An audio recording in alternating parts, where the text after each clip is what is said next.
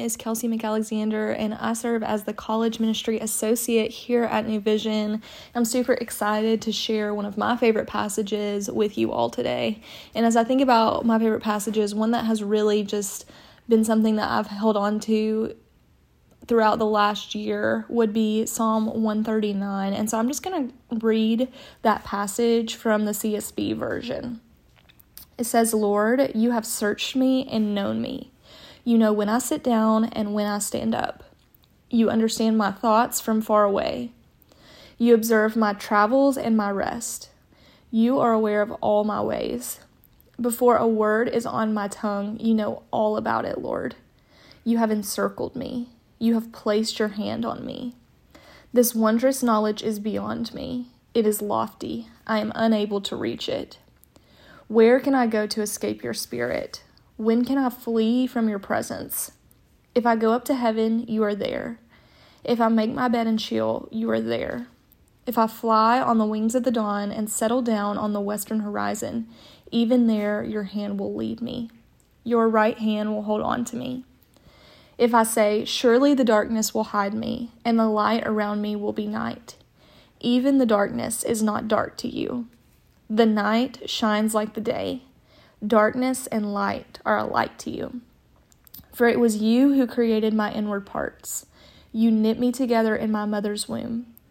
I will praise you because I have been remarkably and wondrously made. Your works are wondrous, and I know this very well. My bones were not hidden from you when I was made in secret, when I was formed in the depths of the earth. Your eyes saw me when I was formless. All my days were written in your book and planned before a single one of them began. God, how precious your thoughts are to me, how vast their sum is. If I counted them, they would outnumber the grains of sand. When I wake up, I am still with you. God, if only you would kill the wicked. You bloodthirsty men, stay away from me, who invoke you deceitfully. Your enemies swear by you falsely. Lord, don't I hate those who hate you and detest those who rebel against you? I hate them with extreme hatred. I consider them my enemies. Search me, God, and know my heart. Test me and know my concerns. See if there is any offensive way in me. Lead me in the everlasting way.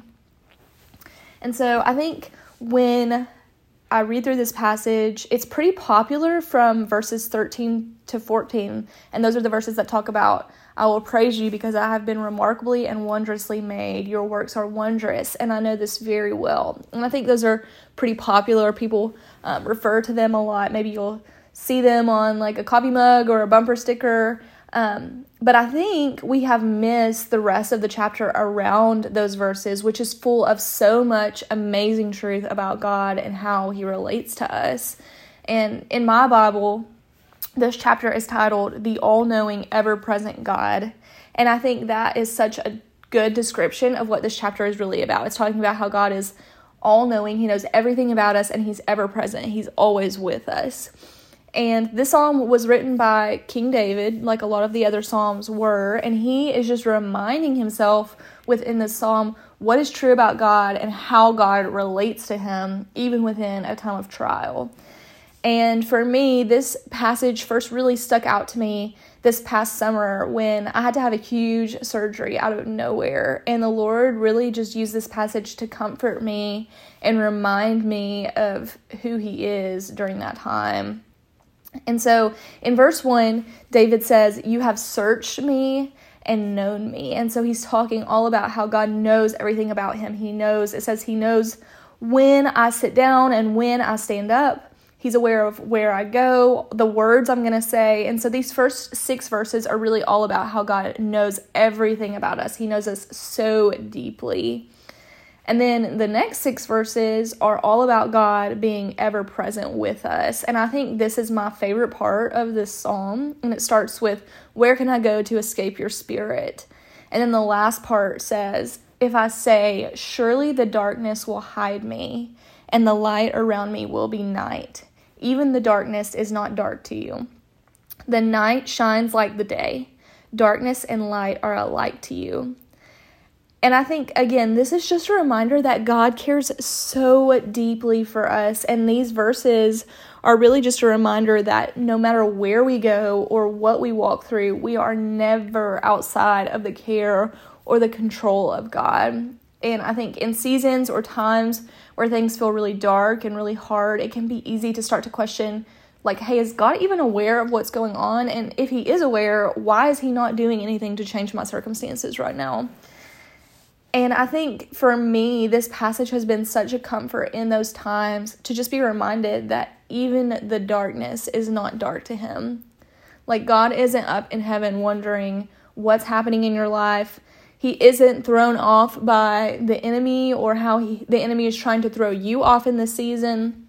And so when we turn our face towards God in our seasons of trial, the night shines like the day, is what this passage says. And that just really makes me think about John chapter 1 in verses 4 through 5, when it says, In him, and when it says him, it's talking about Jesus. In him was life, and that life was the light of men that light shines in the darkness, and yet the darkness did not overcome it. And so it's saying, even in the dark, even when we don't understand, the light of Jesus is still shining through. And so it's just talking about who Jesus is. He is the light of our lives.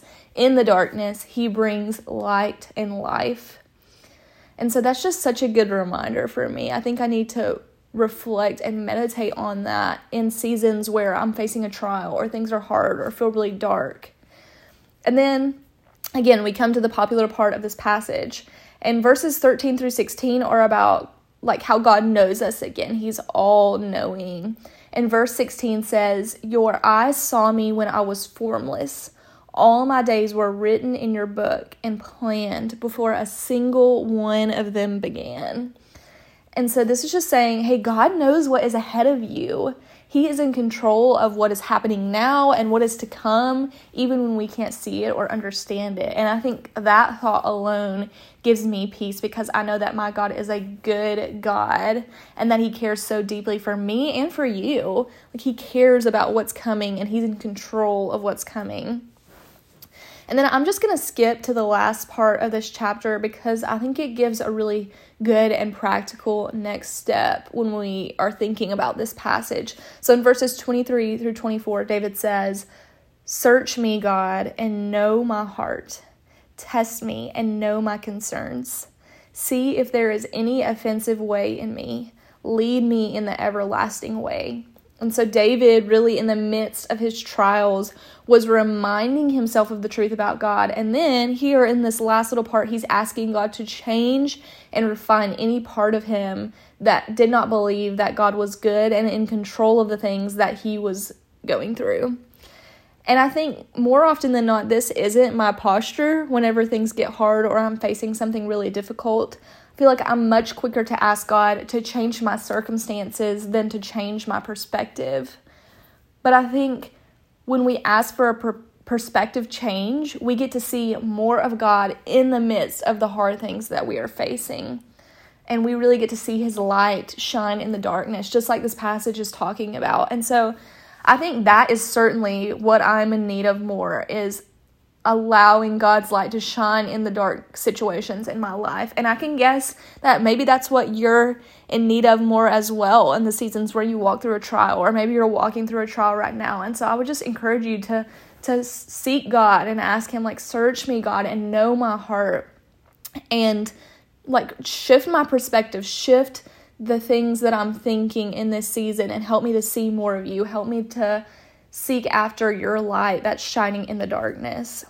And so, after we've reflected on this, this is a super long chapter, and I would just challenge you to take time, maybe today or sometime this week, to just sit and read through it yourself and allow the Lord to speak to you through it because there's so much great truth to be gleaned from what David says in this psalm. And I think God wants to speak something directly to you through this passage, especially if you're walking through a hard season right now. So I hope this was as encouraging to you as it has been to me over the last few months.